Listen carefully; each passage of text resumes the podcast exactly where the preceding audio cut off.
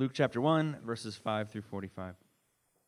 In the days of Herod, king of Judea, there was a priest named Zechariah of the division of Abijah, and he had a wife from the daughters of Aaron, and her name was Elizabeth. And they were both righteous before God, walking blamelessly in all the commandments and statutes of the Lord. But they had no children, because Elizabeth was barren.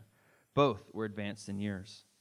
Now, while he was serving as the priest before God, when his division was on duty, according to the custom of the priesthood, he was chosen by Lot to enter the temple of the Lord and burn incense.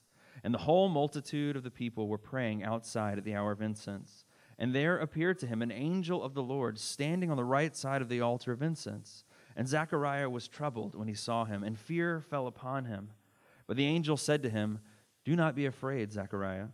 For your prayer has been heard, and your wife Elizabeth will bear you a son, and you shall call his name John. And you will have joy and gladness, and many will rejoice at his birth, for he will be great before the Lord. And he must not drink wine, drink wine or strong drink, and he will be filled with the Holy Spirit, even from his mother's womb. And he will turn many of the children of Israel to the Lord their God.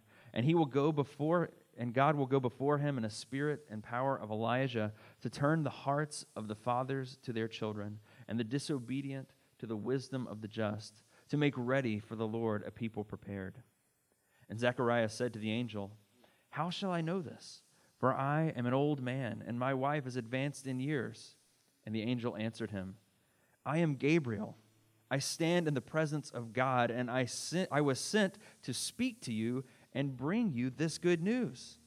And behold, you will be silent and unable to speak until the day that these things take place, because you did not believe my words, which will be fulfilled in their time.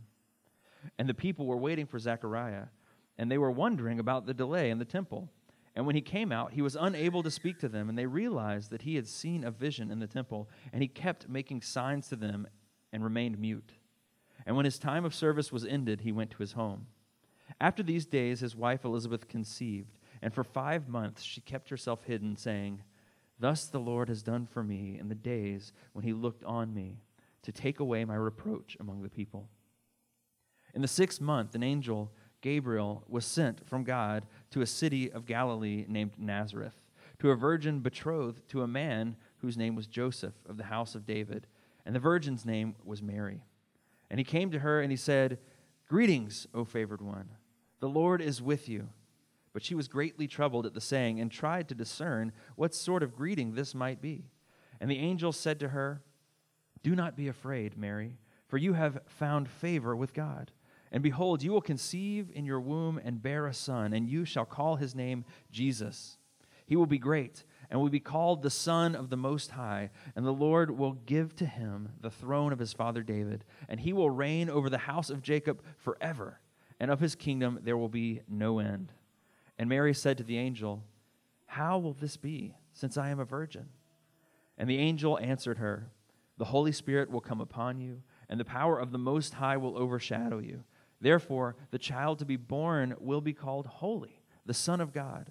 And behold, your relative Elizabeth, in her age, has also conceived a son. And this is the sixth month with her who is called barren for nothing will be impossible with God. And Mary said, Behold, I am the servant of the Lord. Let it be to me according to your word. And the angel departed from her. In those days, Mary arose and went with haste into the hill country to a town in Judah. And she entered the house of Zechariah and greeted Elizabeth. And when Elizabeth heard the greeting of Mary, the baby leaped in her womb. And Elizabeth was filled with the Holy Spirit. And she exclaimed with a loud cry, Blessed are you among women, and blessed is the fruit of your womb. And why is this granted to me that the mother of my Lord should come to me? For behold, when the sound of your greeting came to my ears, the baby in my womb leaped for joy.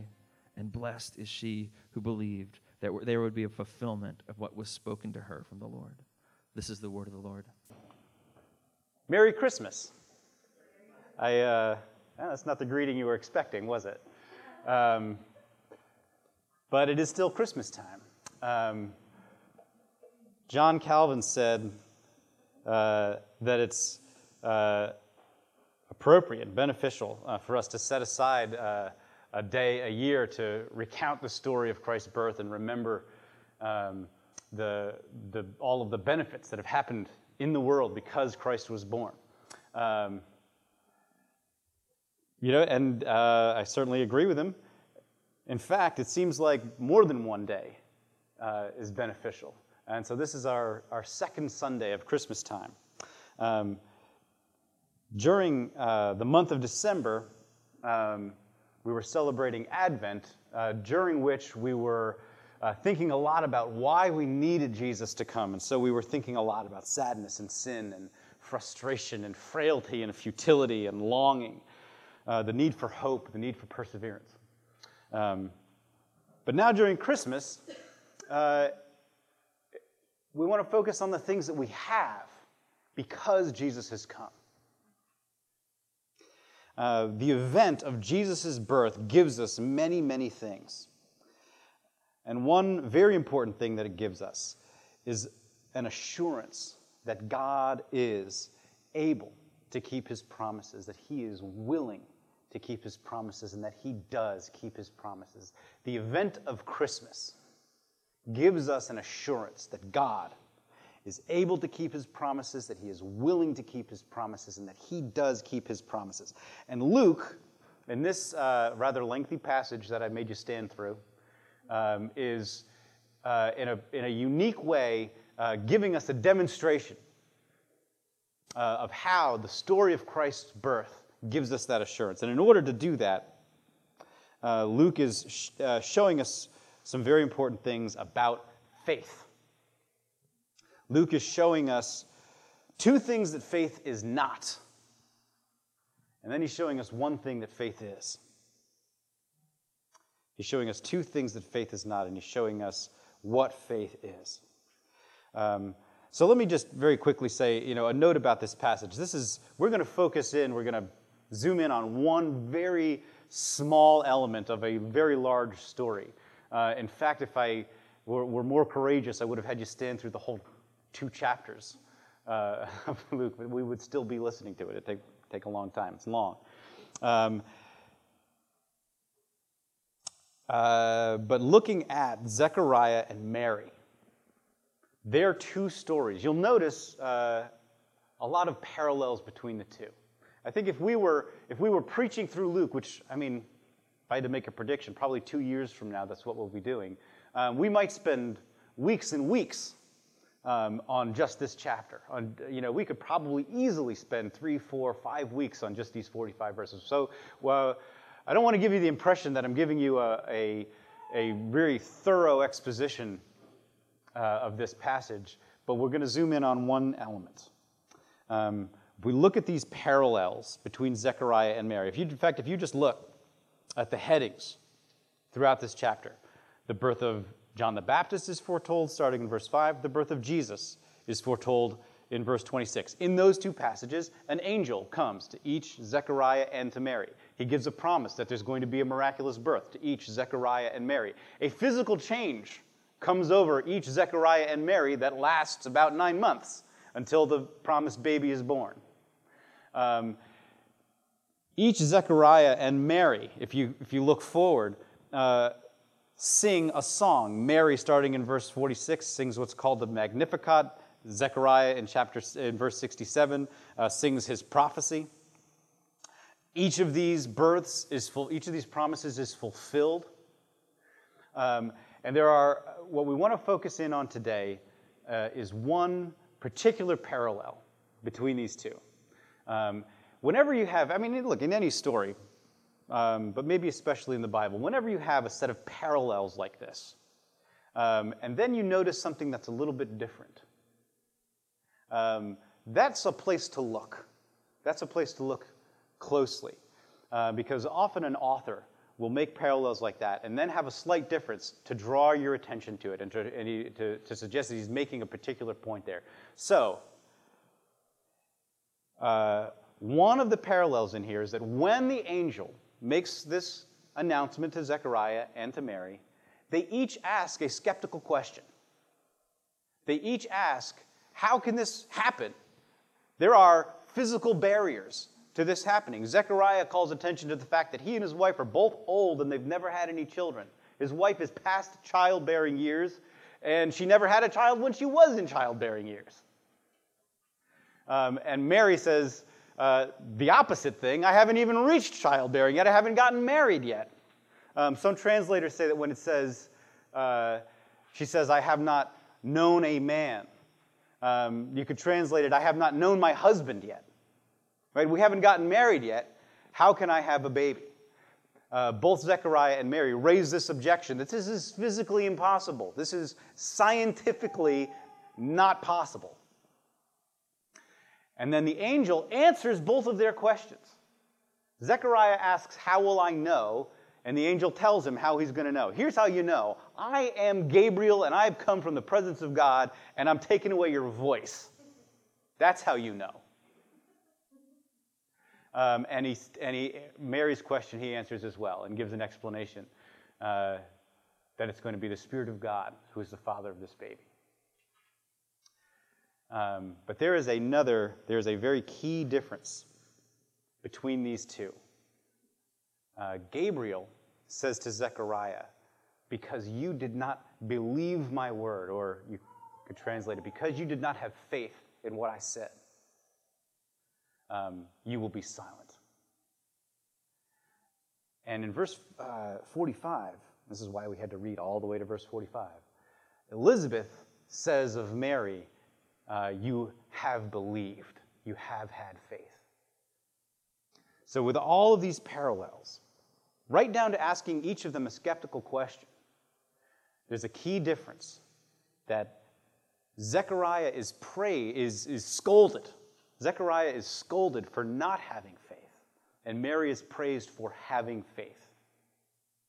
So, by drawing our attention to that, Luke is telling us something important about faith what it is, what it is not. All right. So, what is faith not? One, first thing that faith is not faith is not a positive outlook. Uh, I like to call this the Disney Channel faith. I mean, it's, it's funny, but it's actually, it's, it's true, and it's actually serious. Uh, Walt Disney, it seems, if you, if you read, there are a couple of places where Walt Disney made comments about his religious faith. And he, he, he spoke in Christian-ish terms, but some of the, the specific things that he said about God seem to be influenced by a 19th century movement called New Thought. Um, New Thought was a philosophical movement uh, that had some very particular beliefs about God and the supernatural and what faith is. Uh, New Thought believed that God is a uh, powerful spirit that animates the universe. Um, you can see how a Christian could say, I can assent to that, but that's not all that God is. If you reduce God to that, you're, you have something that's more like the Hindu idea of Brahma or the force Right? It's impersonal, it's just a power, and it's, it's in everything. And the, and the Disney Channel uh, version of this is everything happens for a reason. Uh, there's energy in the universe that's going to make good things happen.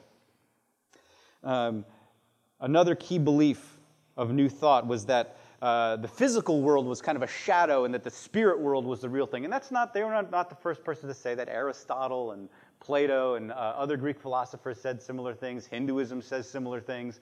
That the spirit world is what's real, and the physical world is sort of a corrupt shadow uh, of uh, the real spirit world. Um, this physical world is false and deceptive.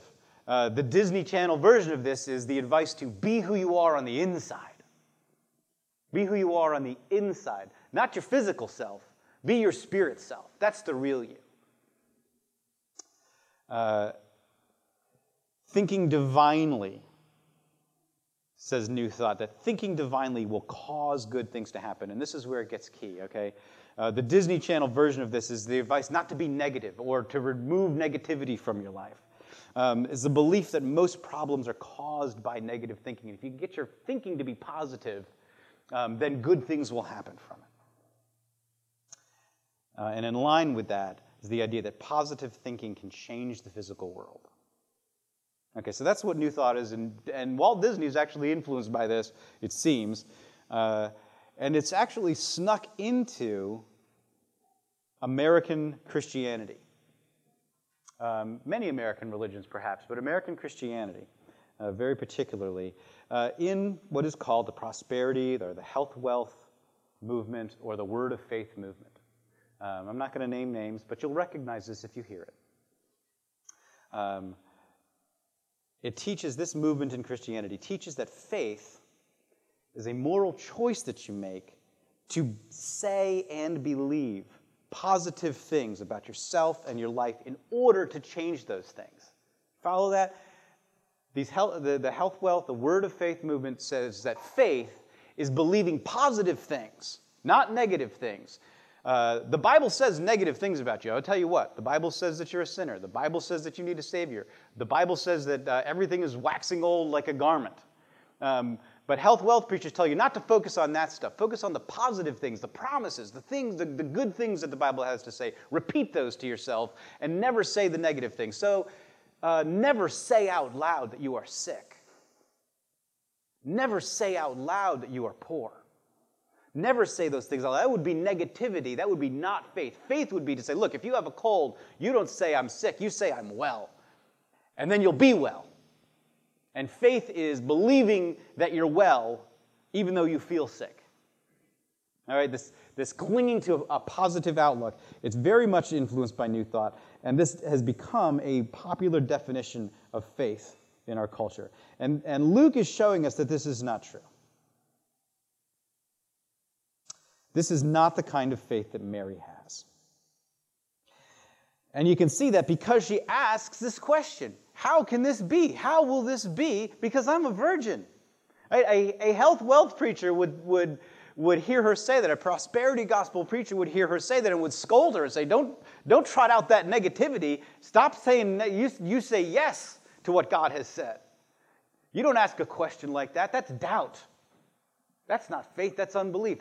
But she asks that question and yet is praised for having strong faith. On the Disney Channel, somebody who asked a question like that right, would be the character who uh, is a weak willed person who needs to learn to believe in herself. Like that would be the, her role in the story. But that's not what faith is in the Bible. You know, Gabriel doesn't scold her, Gabriel answers her question. And Elizabeth praises her and says that she is full of faith.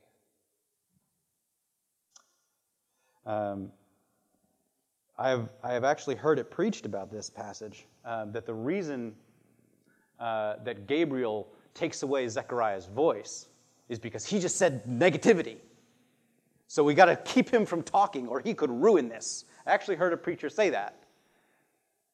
Zechariah could ruin this if he keeps saying those negative things. So we got to shut him up. Um, but if that's the case, Mary asked just as negative a question. Why didn't he take away her voice? Right? It was not the content of what they asked. It was not asking a skeptical question that was the problem. Um, in fact, Zechariah's question, uh, if you're familiar with the Bible, uh, tell me, you know, you know who's, a, who's a, person that the Bible would tell you is, a, is an example of faith in the Old Testament? The greatest example of faith in the Old Testament uh, many passages in the New Testament refer to Abraham. In fact, Abraham is the person of whom the Bible says uh, he believed God, he had faith in God, and it was accounted to him as righteousness. Yet in uh, Genesis 15:8, in fact, you can flip there and keep your finger there because we're going to come back to it. But in Genesis 15:8, Abraham asks, uh, God has just uh, told him that he's going to give him this land, everything that he sees. And Abraham says, O Lord God, how am I to know that I shall possess it? Just as Zechariah says, How am I to know that this will happen? Uh, Zechariah is repeating almost verbatim Abraham's question. So, why is it faith when it comes from Abraham, but it's negativity and God has to shut his mouth when it comes from Zechariah? The answer, uh, you know, partially is that the question is not the problem. The negative so called negative statement is not the problem. So that's one thing that faith is not. Faith is not a positive, hopeful outlook. Faith is not maintaining a positive uh, positivity in your speech. Um, but I got to recognize that this idea that that's, that is what faith is has crept its way into American Christianity. Um, and uh, you often hear, even people who aren't part of the, new, uh, of the, the word faith movement or prosperity movement, uh, that idea creeps in that somehow faith is, the, is believing things uh, that you don't have evidence for. It's a suspension of disbelief. Um, but that's not what faith is either. Faith is not a lack of critical thinking. Uh, modern skeptics uh, offer uh, you know, definitions of faith that are along those lines. Christopher Hitchens, famous atheist, said, Faith is the surrender of the mind, it's the surrender of reason, it's the surrender of the only thing that makes us different from other mammals. It's our need to believe and to surrender our skepticism and our reason, our yearning to discard that and put all our trust or faith in someone or something. That is the sinister thing to me. Of all the supposed virtues, faith must be the most overrated. And I got to tell you what, if that's what faith is, I agree with him. If faith is believing a thing that you don't have any evidence for, um, then I agree with him. Richard Dawkins said, Faith is the great cop out, the great excuse to evade the need to think and evaluate evidence. Faith is belief in spite of, even perhaps because of, the lack of evidence. Faith is belief because of the lack of evidence, Dawkins says. And I gotta say, uh, one, I know that Christians use the term that way. And two, if if we use the term that way, I agree with Dawkins that that is a great cop out and it's not how we should come to God. Okay. Mark Twain says faith is believing what you know ain't so. Faith is believing something that you know isn't true. Uh, and again, if that's what faith is, I agree that that's terrible. You shouldn't believe things that you know are not true. Uh, you should not cop out and not ask for evidence of things. Uh, Mary is praised after having asked a question like this. Okay? She asks a skeptical, a scientific question, right? She knows how pregnancy works. She knows that you need a father for a baby. She knows that if she has never had sexual relations with her husband, she cannot have a baby. She understands the science as far as that goes. She knows that virgins can't get pregnant. She asks a question that reflects critical thinking and even a scientist's desire for an explanation. How can this happen? I have never had any relationship with a man. I'm a virgin. I have not married my husband yet. And yet, Elizabeth says that she is full of faith.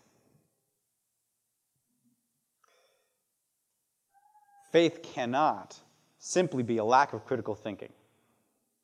It cannot be a choice to believe a thing that you know is false.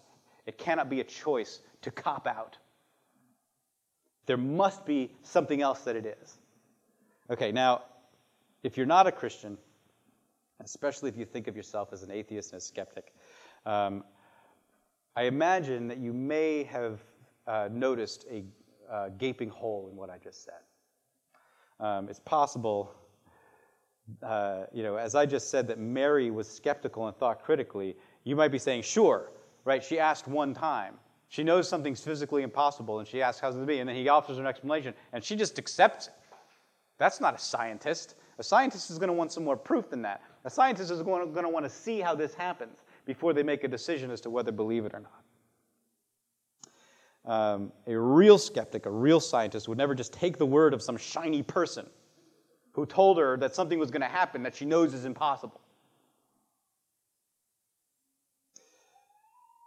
uh, she would demand greater proof than just his word. So maybe she really is copping out and accepting a thing that she knows to be false, believing something she knows ain't so. Okay, so this is where Luke is telling us something about what faith is instead of just what it is not. The way that the Bible uses the word faith most of the time is a relational word. It's not about uh, facts and evidence and whether you have facts or evidence or not. It's about whether you have a relationship with a person. Now, we still actually, in our language, we still use faith this way. Um, have you ever had your boss tell you, I have faith in you?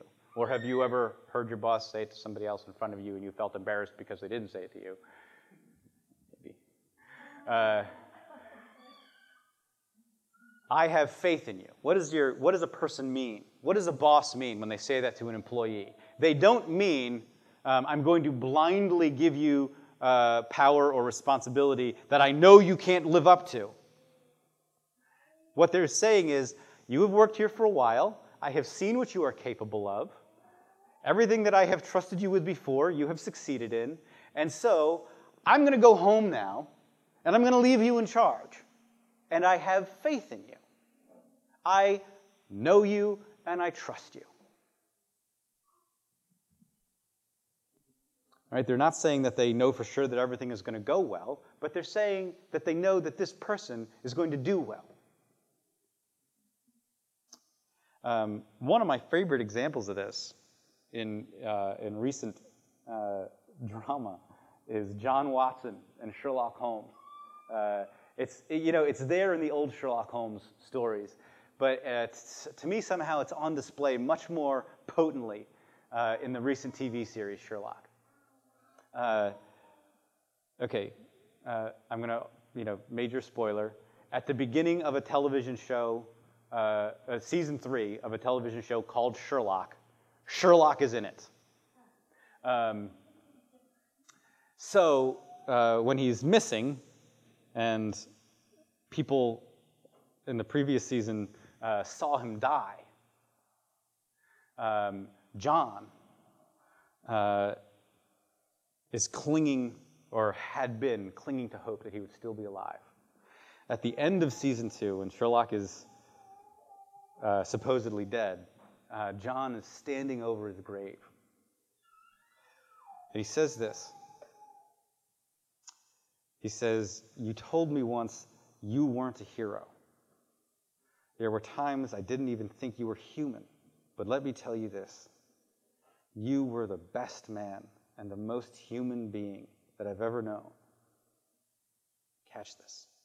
No one will ever convince me that you told me a lie.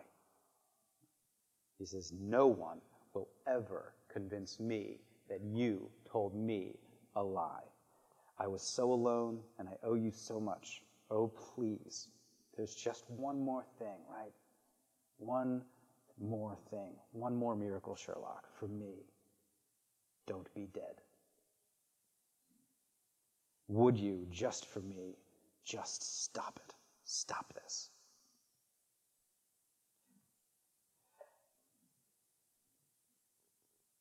You know, and this is a bit of a spoiler, but he saw the man fall from a building and then saw him dead on the pavement. Saw his face having fallen.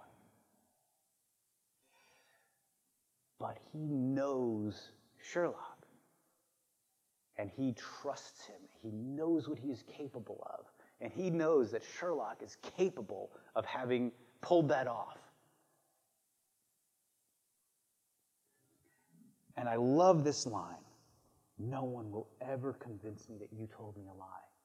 No one will ever convince me. No one could ever present me with enough evidence or enough philosophy to make me think that you ever lied to me.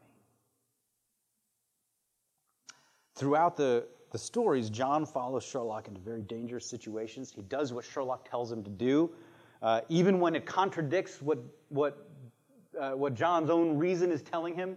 He trusts Sherlock. Sherlock says, do this, and John goes, but, but, but, and Sherlock says, you've got to do it, and he does it. And things work out. And it happens time and again. And so John trusts him. And that's faith, right? That's faith in the biblical sense. It's you, you know somebody, you have seen the evidence, and you keep believing in them even when it's challenging. He knows Sherlock and he trusts him. And this is what's driving Mary. She knows God and she trusts him. That is her faith. Okay? So the angel tells her something that contradicts everything she knows with her reason about pregnancy. And she asks the skeptical question, and he gives her an explanation, and she goes, That's crazy. But let it happen to me according to your word, because I know God and I trust him, and I can tell that you are from him. I can tell. Right? It's a relational thing, okay? Uh, so if you've ever, uh, if you if you are a skeptic or you're uh, um, an unbeliever of some kind, you're not a Christian. Um, you got to understand that this is what Christians have with Jesus. And if you've ever argued with a, with a Christian, and you've ever tried to use logic, reason, philosophy uh, to try to uh, relieve a Christian of their delusional belief in Jesus, um, you may have run up against this. You may have run up against the exact attitude that John Watson says about Sherlock. No one will ever convince me. Uh, you may have heard a Christian say that to you. You are never going to be able to convince me that Jesus isn't real and loves me. I just know him. Uh, and I, look, that's got to be really frustrating because from your point of view, you're using all of the tools that you have. Uh, and you're being very reasonable. And that Christian doesn't know their philosophy. They don't know the evidence. They don't, they don't know uh, how to tell you, uh, you know, that we know with you know, a high degree of certainty that the Gospels contain eyewitness reports of Christ's resurrection. They don't know how to make those explanations to you, but they know Jesus. Uh, I suspect that's very frustrating, and I'm sympathetic. Um, let me ask you to be a little sympathetic too, if that's you. Um, because what you've become in that moment, from the Christian's point of view, is you've become like the one little kid who's being a real turd and trying to convince another little kid that his mother doesn't love him. Now, you ever have like, you ever witnessed that as a child? You know, your mom doesn't love you, your mom doesn't love you. And like the one little kid is like, yes, she does, I know she does. And he's like, well, if she loved you, she'd do this. You're like, I don't know what to say. But I know that my mom loves me. Like you're not going to, as the bully in that situation, you're going to have a hard time actually convincing that kid that his mother doesn't love him. He's, he can't answer your, your objections. Uh, he doesn't have the philosophical training. He's a little kid. Um, and, you know, I want, you know, uh, as a Christian, I want to have, uh, you know, the understanding of the evidence, and I want to be able to, to uh, you know, respond to your logical arguments, but I can't always. But even when I can't, God, I got to tell you, I, I know him. You're never to be able to convince me that he's ever lied to me.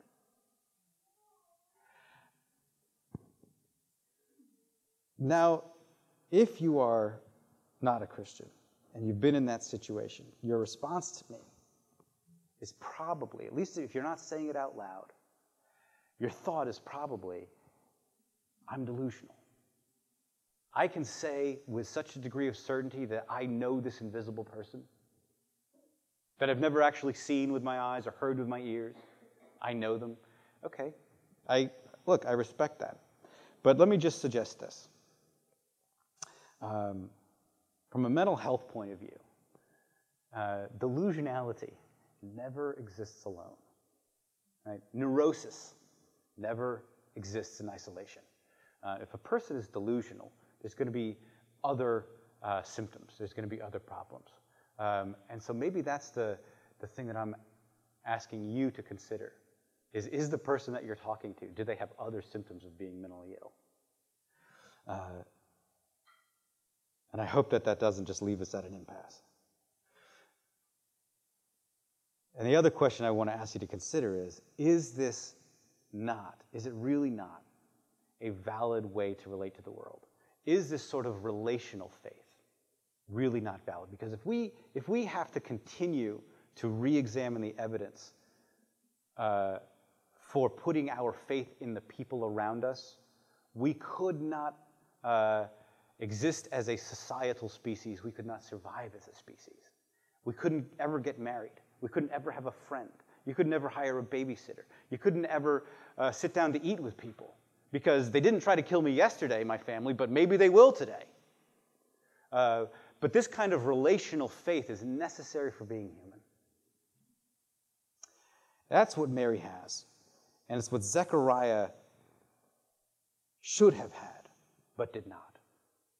That is why Gabriel criticizes him, scolds him for not having faith. Zechariah has the scriptures, he has the history of his people, he has the knowledge of how time and again God saved them and did amazing things for them. Zechariah is a priest, he should know this stuff better than anybody. He is standing in the holy place of the temple when this happens. And I love that Gabriel says, Your prayer has been answered. And your wife is going to have a child. This is something that he's been praying for for decades. Maybe he was praying it right then as he's offering the incense. And the angel appears and says, Your prayer is answered. Zechariah should know what God is capable of. And uh, I asked you to keep your finger in Genesis 15. So we're going to look at that real quick, one last time. Okay? Because when Abraham asks this question, the same question that Zechariah asks, How will I know? The context is this God has just said to him, uh, Abram says to God in verse 2, uh, Lord God, what will you give me? For I continue childless, and the heir of my house is Eliezer of Damascus. God, you know, uh, down in verse 8 is where he says, How am I to know that I shall possess it, this land? And God answers him by telling him, uh, if you, if you look down there, he tells them particular animals to gather and to, and to kill them and to cut them in two. And he is the, the, here Abraham is beginning a ritual that he would understand in his culture.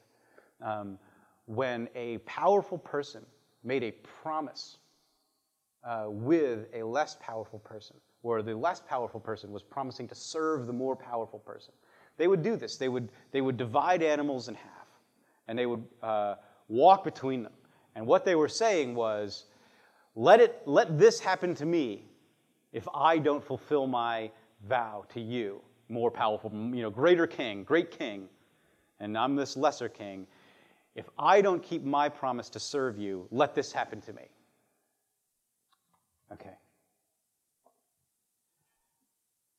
And when the sun had gone down, verse 17, and it was dark, behold, a smoking fire pot and a flaming torch passed between those pieces. And on that day, the Lord made a covenant with Abraham. This view of God being the one passing through the animals, saying, I'm putting my life on the line. How will you know? How will you know that I will do this? Because I'm telling you that if I don't do it, the curse is on me. Zechariah knows this.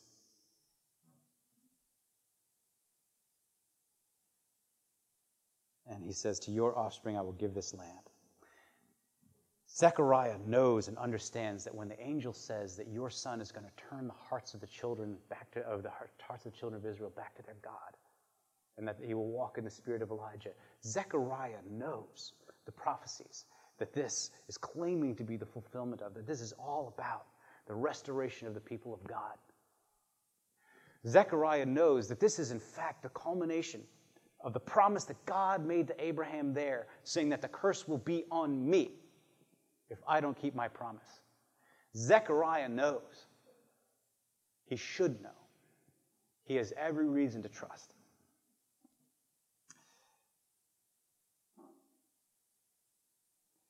God offers his own life as the guarantee of the promise. And Zechariah knows that this is who God is. And that is the faith that he does not have.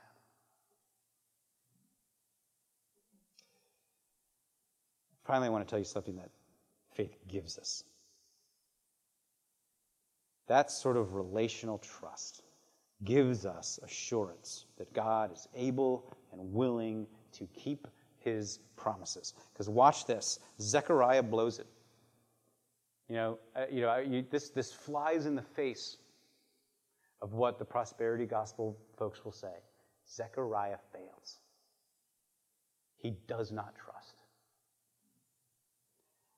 But look at what Gabriel says, verse 18. Zechariah said to the angel, How shall I know this? For I am an old man, and my wife is advanced in years. And the angel said to him, I am Gabriel. I stand in the presence of God, and I was sent to speak to you, to bring you this good news. And behold, you will be silent and unable to speak until the day that these things take, take place. Now, watch this. Because you did not believe my words, which will be fulfilled in their time. Which will be fulfilled in their time. The God who walked between those pieces of, of slain animals, saying, This is what will happen to me. The curse will be on me if I fail. I will not fail to keep my promise. That God says these words will be fulfilled in their time, and their time is coming. Zechariah's failure doesn't tie God's hands. Mary's faith doesn't loose God's hands. God is doing what he has been planning to do, what he has been working toward throughout history since the beginning of the creation of the world. And contrary to the New Thought movement and the Disney Channel and those prosperity preachers, God's power is not held captive by your positive outlook or lack thereof. He's not even held captive by your lack of faith. He will do what He has promised.